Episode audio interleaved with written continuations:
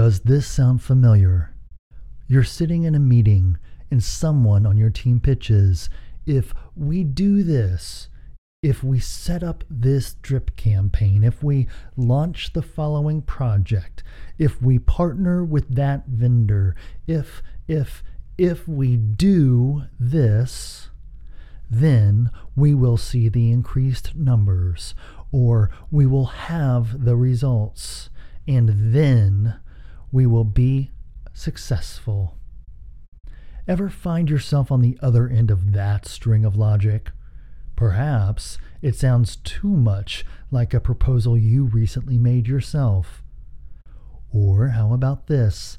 Maybe you've told someone, when I have the time, when I have the budget, when I have the resources or the support I need, then I will be able to do the things that will enable me to be successful. Or perhaps you tell yourself, when I have the title, when I have the authority, then I'll be able to do such and such, and I'll finally be the leader I want to be. What if the real challenge to achieving our desired outcomes, to being successful, to being a great campus leader? What if the real challenge is the order of operations we employ in our thinking?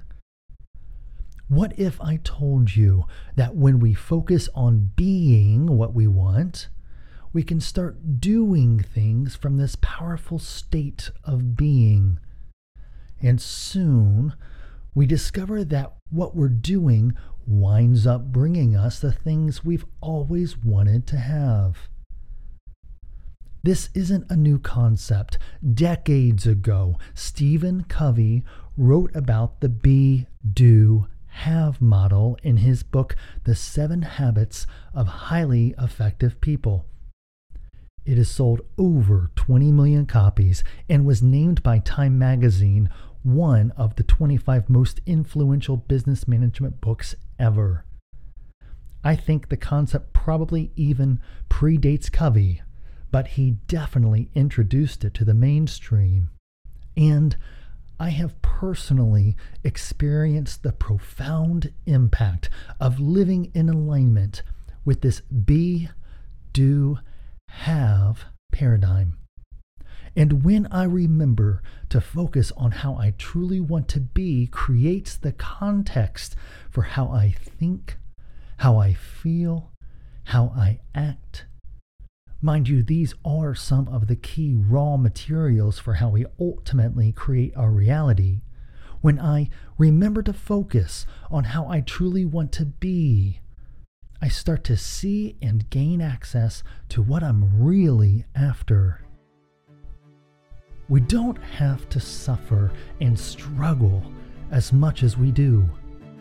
We actually have the capacity to live our life with a true sense of elegance, putting forth a small amount of focused effort and manifesting an abundant result. Have I piqued your interest? Well, then, listen up, because I'm Creighton Dent and I'm here to share more on the Campus Leader Podcast.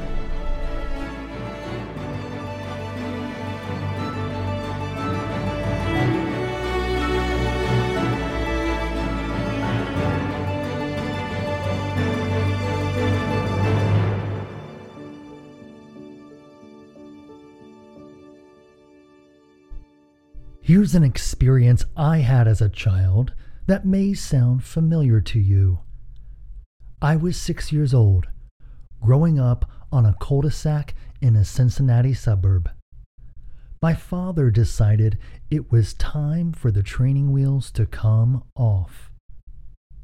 He prepared me for this moment. He told me Saturday would be the day I learned to ride my bike.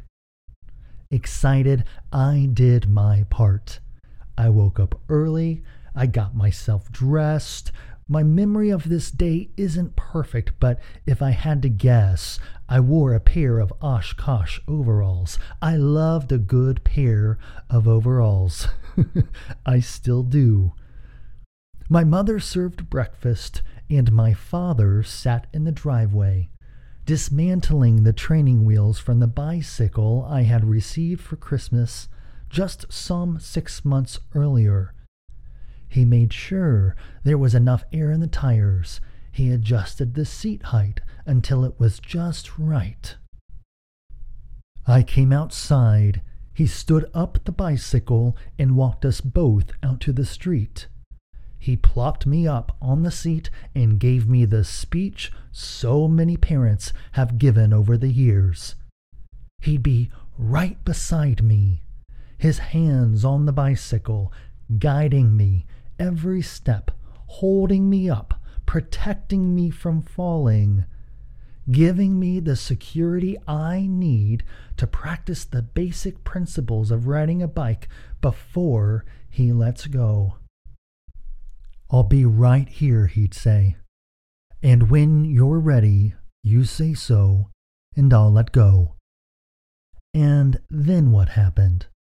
Well, of course, after several trials, I was getting it. I could feel myself taking command of the bicycle.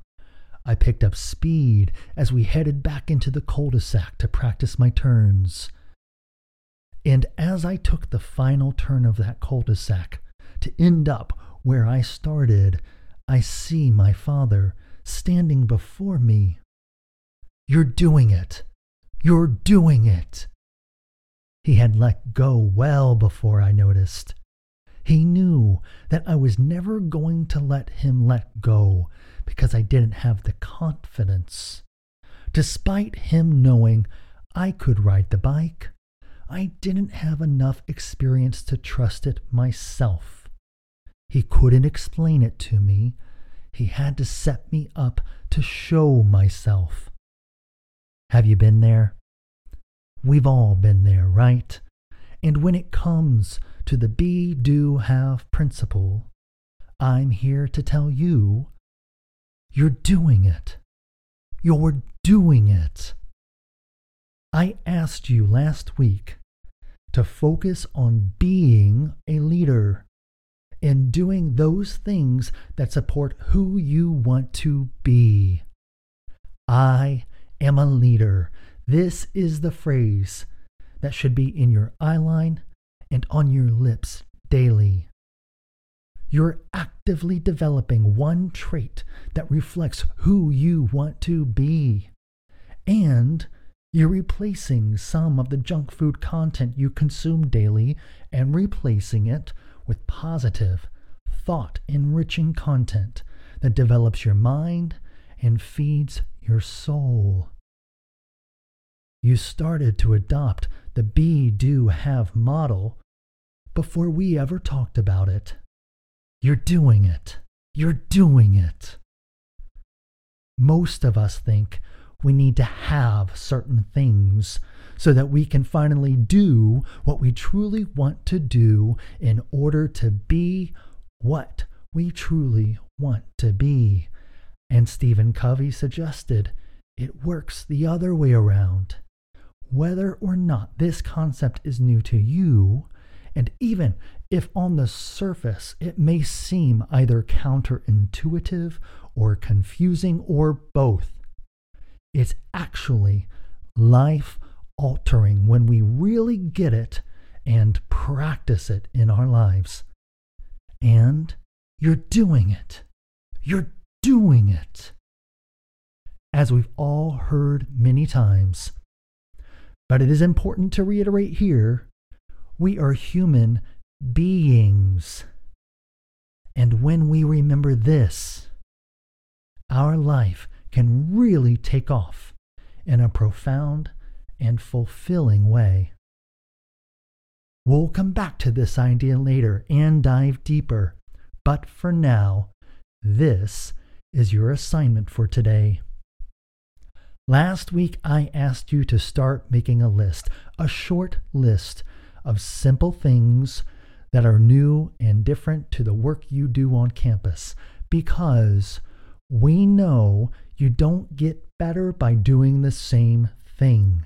And the lessons you learn will transfer to your leadership. I want you to take that list and look over it with a be, do, have paradigm. Do one of these projects, one of these hobbies, one of these activities. Do they represent part of who you want to be? Or rather, if I start being who I want to be today, do these interests remain the same?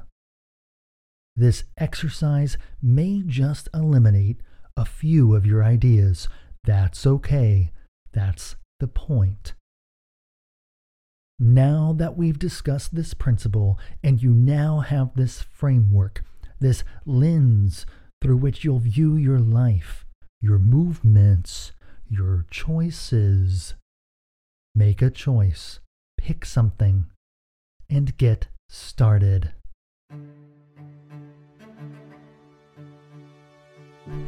And with that, we're off. This is the start of week two on our journey to becoming the campus leaders our colleges deserve. If you're just joining us for the first time, go back to day one. We like to keep our daily talks really short, really concise. The average is about 15 minutes, so you can catch up in no time. And don't forget to subscribe. I'm Creighton Dent. This is the Campus Leader Podcast.